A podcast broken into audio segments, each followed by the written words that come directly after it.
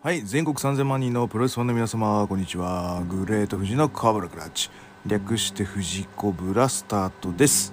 はいえー、皆様いかがお過ごしでしょうか？はい。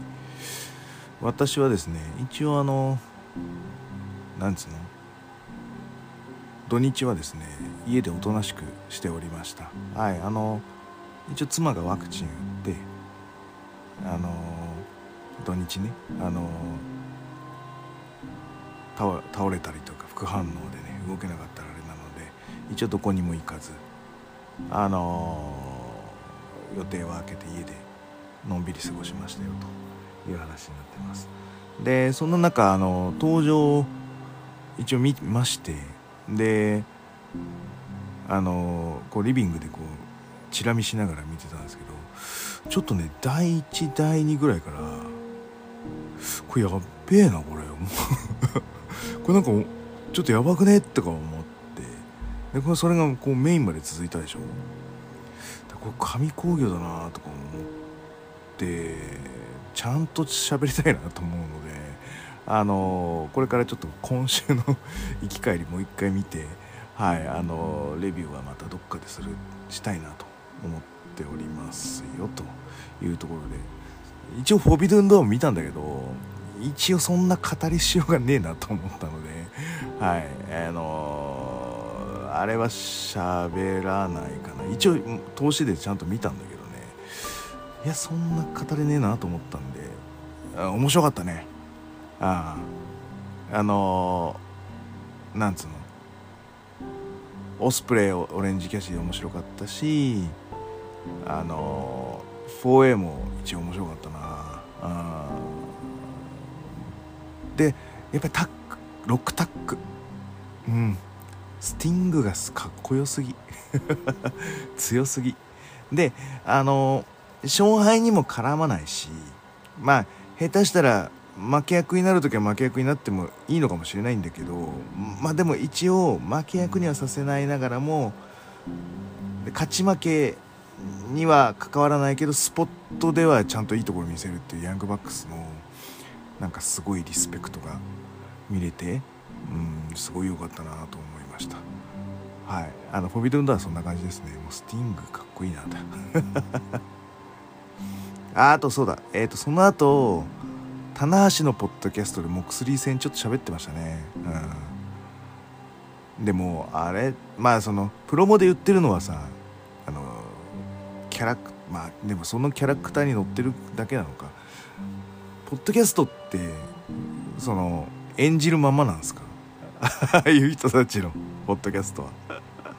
そうだよな、うん、でもどどうなんだろう？モクスリーってさじゃあ俺はなんかこう不器用だからみたいな自分不器用っすからみたいな言ってるかもしれない。あれキャラでしょ？あの人めちゃめちゃ器用だからね。あ。飛べねえしとか言ってるけどちゃんと飛んでるし。体もそんなでかくねえし好きや。あのもう薬でかいから。それはそのなんつうのあのブルブルーワーカーのなんかこうみんなの代表みたいなキャラをするためにそういうことを言ってるだけで何真に受けてんだよとかこう突っ込みたくなるんですけどあそういう棚橋もそういえばキャラだったなと思ったんで、まあ、これは乗っかるしかないのかなんかお話の前提のお話を見てるような感じでなんか変な感じがしましたよ。うん、という話でした。はい、でまあそんなプロレスのことはちょっと置いといてあの皆さん選挙行きました？あ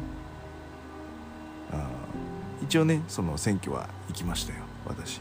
うん、であのその前にもさいろいろな方がお亡くなりになったじゃないですか。あの青柳館長ねあの平成維新軍の流れの時はちょうど夕方の土曜の4時ぐらいからなやってましたよねそこら辺のこううにゃうにゃっとしたやつを。うん、であの敵だったやつが仲間になってみたいな感じになるんで腰中四郎が筋肉マンならばあのあの青柳館長は、まあ、バッファローマンなわけですよ。まあ、そんな感じでこう五越同州ではないんだよなあれ多分。なんかこうど意気投合して仲間になったわけだから。あそういうこう、うん、物語が結構熱いな。でも青柳館長はやっぱり空手が抜けないんだなと。秋投手はだんだんそのプロレスになっていくんですけどね。青柳館長はやっぱ抜けないままなんだなっていう。なんかそそのズレ感を大事にしてる。まあ本当に空手をやってるからかもしれないんだけどね。あのそういう選手だなと思いながら見てました。たまにあのねノアで平成新軍やってたね。あれは面白かったですね。はい。僕あの1.4のあの清宮あの塩崎が見れなかった悔しさをですね1.5にぶつけまして。あのもう今では常連ですけど武藤サプライズとその平成維新軍結成というあの1.5の楽しみ方はい。させてもらいましたんで青柳館長いいなと。であのツイッターでもあげたんですけどあの我らがあの健康プロレスのコッペパンベイダー、えー、レフリーネームはベイダーじゃないよサラリーマン伊藤なんですけど彼があのレフリーをやってたんですよ実は。その青柳館長と大仁田敦のであのすげえ昔にその飲み居酒屋のその打ち上げとかの中の話でそういえばあのそうそうそうそうあのあの戦いどうだったんですか？みたいな聞き方をされる方がいてでベイダーさんがそれに対して話してたのをこう端で聞きながら「おおそうなんだ」で実際僕はだからそれ見てないしオンタイムで。あまりその FMW とかも詳しくないので単純に傍観者で聞いてるだけだったのであんまり覚えてること少ないんだけどそのレフリーをオファーされる経緯とか、うん、あとまあ当日どんな雰囲気だったかみたいなのもなんか面白かった記憶があるんですよ。あのー、もう一回聞きていいなと思ってだから。もう一回聞いたらそれ用にこう仕込むじゃないですか記憶を ちゃんと覚えるように。ただただあれ傍観者でね飲み会のこうヨタ話で聞いてただけなんでそんあの面白かったら覚え覚えなんとなく覚えてるしなんかそのあるんですけどこう的確な話として落とし込めない記憶の曖昧さぐらいな感じの、うん、話だったんですごい面白かった記憶があるんだよな。また聞きたいなと思いながらはい青柳館長の警報を聞きつつあの遊戯王の高橋さん死去も悲しい。でもあれサメでくサメにやられちゃったの？物騒だな。って思ってたら安倍元首相の暗殺っすよね。あれはうわーとかなって。会社で仕事してたんですけど「安倍さんややばいな」とかっていう声がこう後ろの方から聞こえてきてな何がやばいんだみたいな。感じになってたらこう LINE とか ABEMA とかこうポップアップで安倍首相を撃たれるみたいな元首相を撃たれるみたいななんかポンポンポンポン飛んできてうわこれ本当にやべえんだなとか思ってうん見てましたよ。うん、であのね宗教系絡みとかもう全然わかんないんでちょっと俺は喋れないんですけど、まあ、経済的な話で、うん、これがどういう影響になるのかなっていうのは ちょっと気になりますよね。うん、今回のことがあったから自民党に投票しちゃったみたいな人は少なからずいるのかなどうなんでしょうね。うん、でこうどんどんと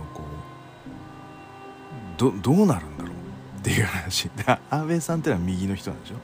その右の人がいなくなることによってもっと右になるのかなんかもっとバランスの良いものになるのかそれともなんかとんでもない方向に行ってしまうのかっていうのはすごく気になるよね。しかも物騒になったら困るよね。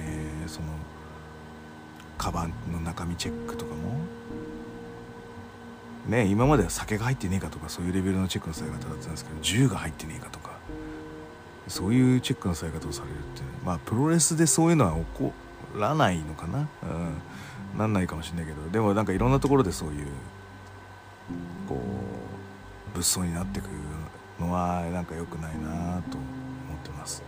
で経済的にはどうなのかっていうとうん今はその半導体不足とかあと、まあ、物価の問題とかあとは消費税系そんなのがあるよね。うん、で半導体はねまさにうちの業界がねめちゃめちゃダメージを受けてるんですよ。サーバーとかルーターが入らないんでこうフレキシブルな提案ができないのであまあだからほぼ結構クラウド一択になっていくとクラウド一択になっていくとサブスクは増えるけどイニシャルが増えないっていう話になってくるのでまあその実実績だよね。実績の積み上げ方っていうのが非常に難しくなってくるよと。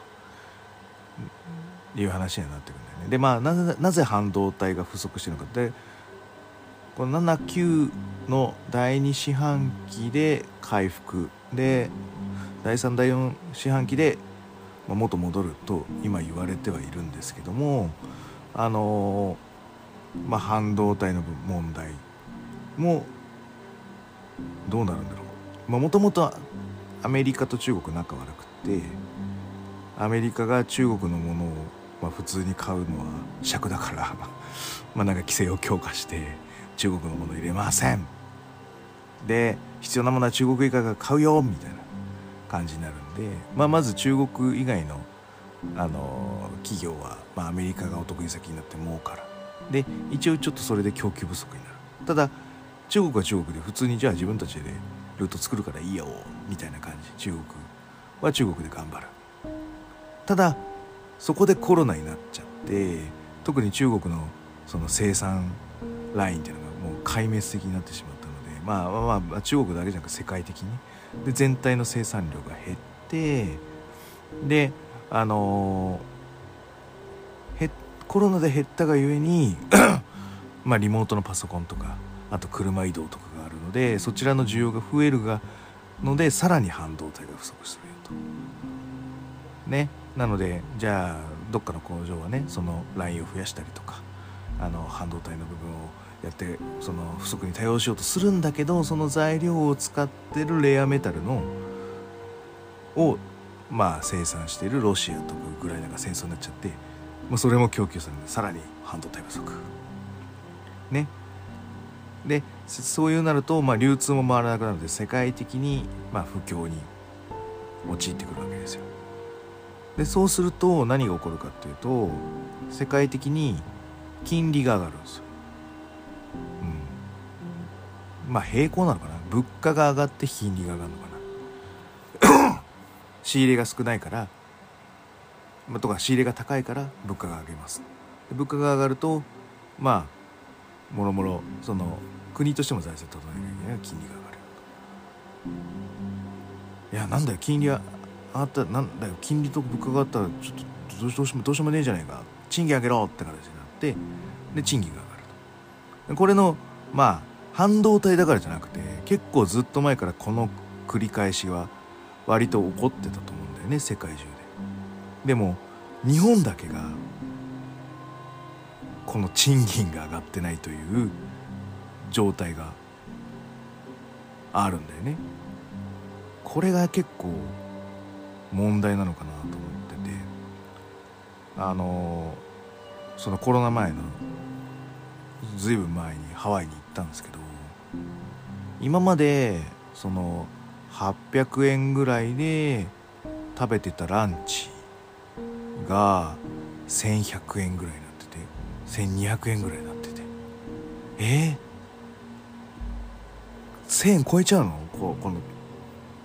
あのボリューミーなあのなんかそういうおしゃれなお店で1200円とか1500円は分かるんですけどあの街の弁当屋みたいなところのまあボリュームはしっかりしてるんですよ。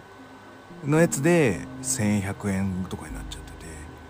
ああ海外で物その時にねハワイは物価が高いからっていう言い方でその逃げてらっしゃる方もいらっしゃいましたけどでも実際ちょっと考えてみた時にこれちょっとやべえなと思ったんですよ。だってユーロも高いしって同じようなことを言ってたわけですね。で、えーと、シンガポールも高いしみたいな。えこれって日本だけなんじゃないの？っていう話。安いのって。うん。ねえ。どどうして上がんないのかなっていうのはずっと思ってたんだよね。だから金利上げないよっていうずっとやってたよね。その物価を上げないためにみたいなやつだけど。なんでなんだろうなってちょっとそそこら辺からずっと考えてたんだけど。どう思います？なんでなんで物で物価が上がってきてるみたいな感じになってきたじゃないですか。なのであの選挙では物価を上げるのやめます。消費税なくしますとかって声のいいことを言う政党もあるよね。うん。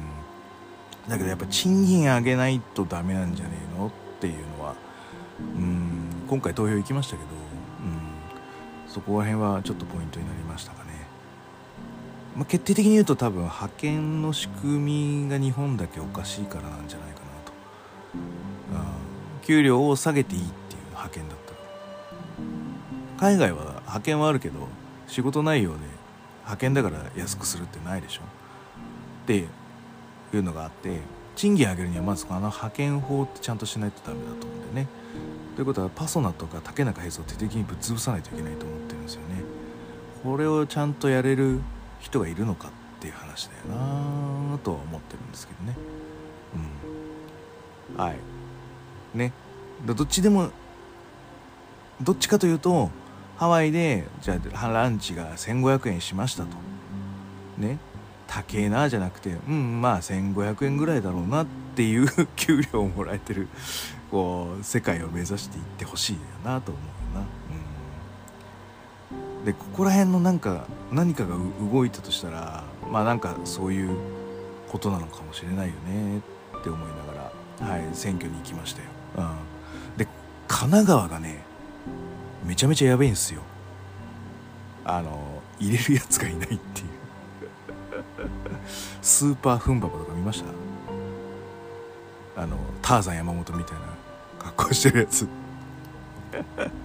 もうねほんとあんなのとかしかもねあの N と NHK ととかが結構3人4人ぐらいいるんですよ。もうもうもうやばいでしょ。あとはその林,、まあ、林業のみ頑張るとか。あとはなんかバカなやつほど選挙に行けってこう一言で終わってるようなやつとか。うん。いやこれちょちょっときついなと思いながら。であと最近なんか出てきてるんでしょ？あの参政党っていうのが。あのあれもちょっとやべえなと思いながら一応見てました。東京都のやつも一応見てたんですけどやっぱちょっとインパクトのやつはどっちかですね。NHK 系か賛成とかって感じだったんでちょっと誰を選べばいいのか非常に悩みましたという、はい、選挙でございましたというところで、はい、皆さん選挙行きましたか？はい、えー、何らかのね、うん、意思表示はすべきだと思いますので、はい、あのー、皆さんも、はい、そこでね、そのいい悪いとかはあの個人の自由なので、はい、あのー、やってくださいねと。いうことです。はい。じゃあ、今日はこんな感じでいってもらいましょう。えー、この番組は健康プロ所属、グレート富士がプロレスやってる体の斜めからの視点で見てしまうプロレスの試合の感想や、なぜ、何と湧き起こってしまう疑問の数々に対して、妄想の仮説を立てたり、妄想の検証を勝手に探し出してしまう困ったポッドキャストです。えー、そんな今日のコーナーは、えー、週刊コブラクラッチでいこうと思います。まだ撮ってません。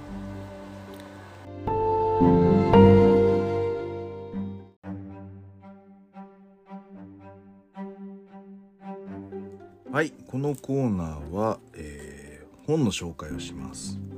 えっ、ー、と今更なんですけど、えー、本のタイトルは「王道ブルース」淵正信さんの、えー、書いた本ですね。まあ喋ってるのを書き起こしてくれたのかもしれないですけどね。はい。ね一人語りみたいな形ではい喋っています。まあ語っています。うん書いています。です。あのねまあそういうこうインタビューっぽくなってるというか一人語りっぽく書いてるのでなんかねすごく面白いんですよ。あのあんまり悪口を言わないようにしつつちゃんとなんつうの？俺は強いっていうのが あのあの出してるのがやっぱりこう一番最初の印象全日本プロレスを見た時の淵さんの印象ですね。とやっぱり違うんだよね。あの時はねあのジュニア絶対王者時代とかそんな感じの僕初めて見た時は。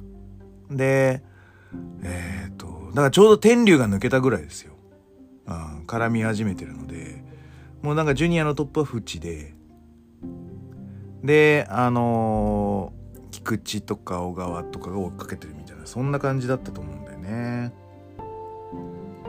はい。であのー、やっぱりこのプロローグのところからうんあこんな一つも実はやってたんだとかいろいろと新事実があるんですよね。でやっぱりあの馬場さんと鶴田さんのことをすごく尊敬してるというこう端々に見える文章が俺は好きです。あの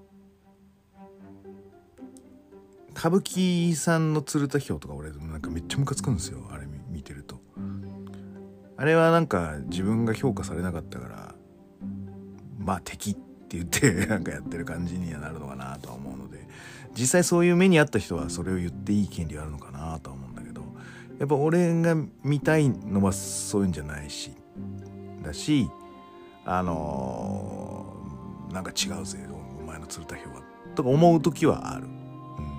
でもこの内さんの鶴田表っていうのはやっぱり俺が、うん、思ってるというか、うん、聞きたい感じのあの鶴田表になってるので非常に読んでて心地よかったですね。はい、う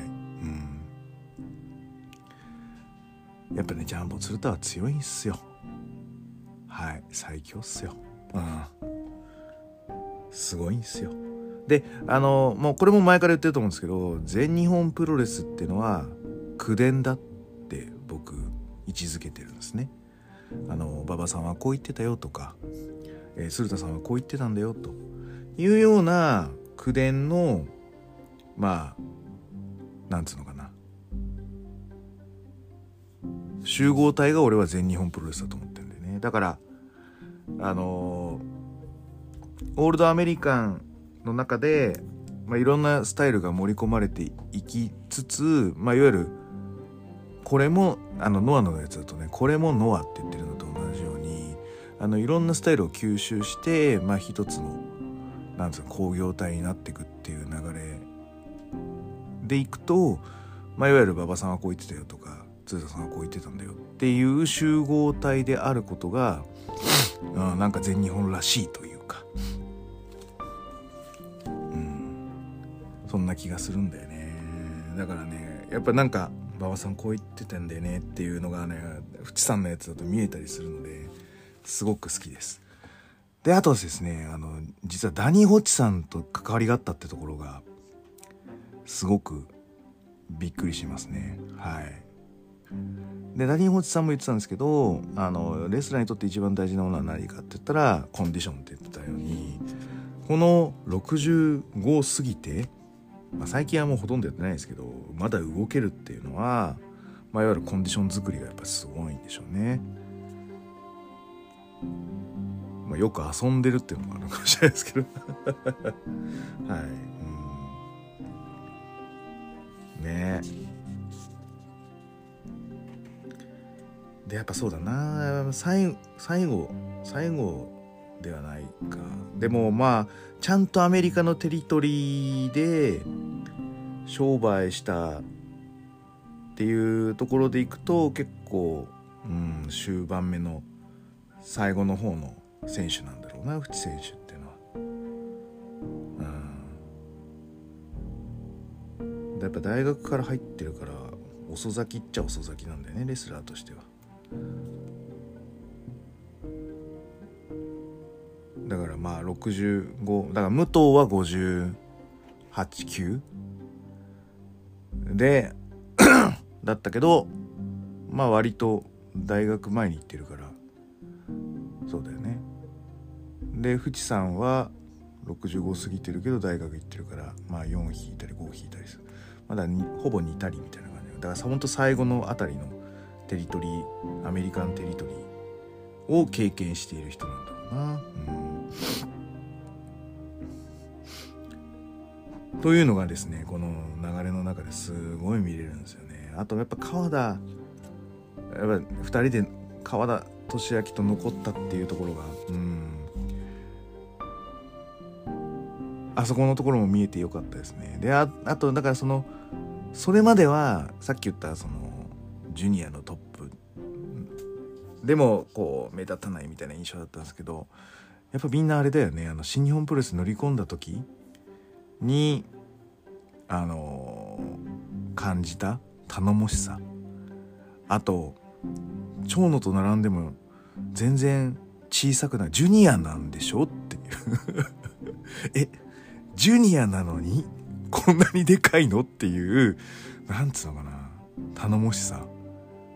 これがねやっぱりなんつうのかな。一人で乗り込んでも全然なんかかっこよかったな。うん。っていうまあなんつうのかな。2人の2人？いや淵正信の方ですね。の方のなんか強さが見えた瞬間ですよね。はい、改めてここ最後の方を読み起こしてあやっぱりそうだよな。やっぱかっこいいよな。って思いましたね。うん。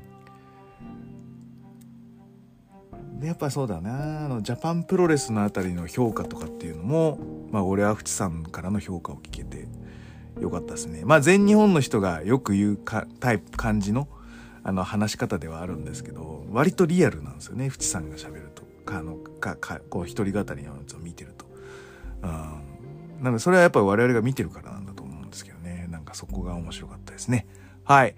ということでえっ、ー、と王道ブルース1800円。税抜き。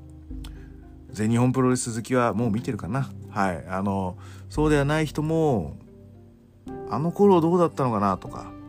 その80年代から90年代にかけての全日本プロレスどうだったのかなっていうのを知りたかったらこの一冊は読んどくべき本だと思っておりますので是非ご紹介させていただきましたということです。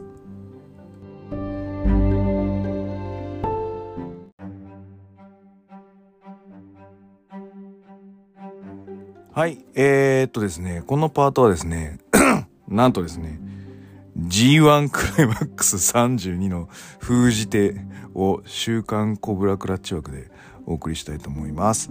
あのいつもはね、あの、単独会で G1 封じ手みたいなのやったりするんですけど、で、えー、っとね、さ、す、さ、すっかり忘れちゃって、いつも会社の人と G1 の、あのちょっと予想会予想みたいなのをみんなでやるんですけどもうなんか今年なんかめちゃめちゃ忙しくてあのとあとその G1 のあ4ブロックなんださらにめんどくせえなとか思って あの星取り表とかをなんかメンテしなきゃみたいなのがちょっとこう逃げてしまいまして、えーと、今日迎えたということで あの全然やってないんですよ。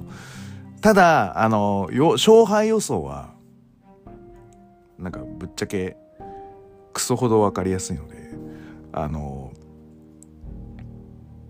もう封じてしちゃいますここで。はい。そんなに時間かかんないですこのパートは。っていう話です。まず A ブロック。岡田和親です はいうん岡田が出ますよこのブロックはもう何が何でもはいでえっ、ー、と B ブロック真田です J ホワイト出るかな？あでもここここだけはわかんねえな。俺真田だと思ってんだけどな。あ、でもやっぱチャンピオンだしな。出るか。で、岡田が勝つのかな。J ですね。すいません。J でした。はい、C ブロック。はい、内藤哲也です。もうね俺これで多分テンション下がってんだと思うんだよね。最終戦ザック内藤で、内藤が負けるわけないじゃないですか。この前の G1 ねあとはあの春のトーナメントこれもザック内藤だったじゃないですかしたらもう内藤でしょこれ。はい。ザックね。はい。っていう感じです。なので内藤ザックは内藤ですのでもうこの C ブロックは内藤です。多分これが決定打ですね。はい。僕の中でのテンションがちょっと上がりきらない理由あのなんですけどまあいいんです。それは。それで。出された皿を美味しく食べればいいんです。D ブロック。オスプレイない？あのじゃあ実際にじゃあこれ8月16日のカードパッと見た瞬間というかあのでもうちょっと分かっちゃったからテンションあれってなったの。やっぱ A と B で C と D でやるって感じなんですよ。でそうなると内藤の対戦相手として面白いのはオスプレイ。高木？どっち？って話になります。でえっ、ー、とうん高木の最終戦がファンタズモっていうところがまあなんかありそうだなっていう気がするのでオスプレイですね。で内藤オスオスプレイで、岡田 J かな。で、えっ、ー、と、決勝は岡田、内藤で、内藤が G1 制覇。で、J と内藤。かな。多分ここは岡田勝ってくでしょう。G1 の流れだと。内藤でしょう。これ。間違いなく。貯めて貯めてないとでしょ、ううん、前半岡田リワンポイントリリーフ J ポイントではないか、うん、リリーフ J クローザー内藤の50周年かなはいということで 優勝は内藤哲也ですはいやべえ、5分かかんなかった。はい、そう、でもそ、そうですよ。これはもう内藤のための G1 ですよ。はい。と、僕は思いますよ。他の人はどう思うか知らないですけど、僕はそう思いますよ。はい。内藤の大活躍が見れる G1 になるかと思いますので、皆さんぜひご覧いただければと思います。私は、開幕戦はノア武道館見るかな。うんって感じですね。もう、でね、雨だったら中止になっちゃうかもしれないんですけど、一応小学校の下見があるので、息子の、あの、行けないんですよ。なんですけど、あの、うん、ノアに関してはまたちょっと企画をしますので、はい、どうでしょうかというところで。ちなみに16日、カードは何じゃないと？札幌北エール。えーと、棚橋ヘナーレ、オスプレイファンタズモ、真田 J、あ、真田 J があるからな。まあ、こ、ここで勝った方が、なんか優位に見えるよな。多分、多分、ここ真田勝ったら面白いよね。で、J がどうまくっていくかだよね。なんか、ポイントでいくと。はい。で、岡田ジェフコブ。はい、安定のカードですね。ここはね、岡田勝つんじゃねえかな。で逆にセミや真田勝ったら面白いかなあでもそういうのをさせないのが新日本か J と岡田かなでこれを覆してくれたら嬉しいな。そんな感じですかね。はい。でえっ、ー、と17はちなみにはい。石井太一。矢野ジョナザックケンタザックケンタあるよ。高木ロビンスジュース。高木だろうな。ザックケンタはザックです。はい。こんな感じでどうでしょう。はい。ということで、えー、G1 封じ手は内藤哲也です。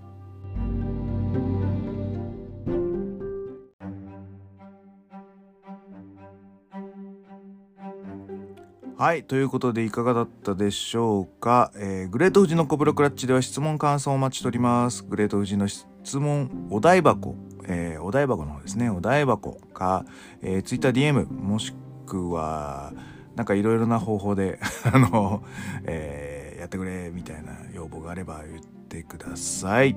はい。えー、ハッシュタグ富士コブラで検索しております。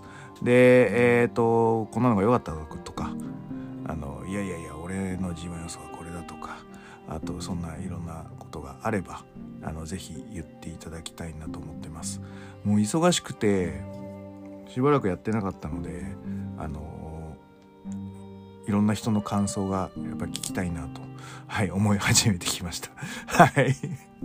なんでえー、っとですねえー、明日明日いや今日えー、収録をさせていただきますのは、えっ、ー、と、多分400回の収録になると思います。えっ、ー、と、400回の収録は、えっ、ー、と、やっぱりゲストがいまいらっしゃいますので、はい、あのゲストと一緒に喋っていきたいと思っております。はい。じゃあそんな感じでお願いいたします。で、えー、最後気に入っていただけましたらサブスクリプションの登録または定期購読のボタンを押してくださいね。ということで、はい。えー、それでは全国3000万人のプロレスファンの皆様、ごきげんよう、さようなら。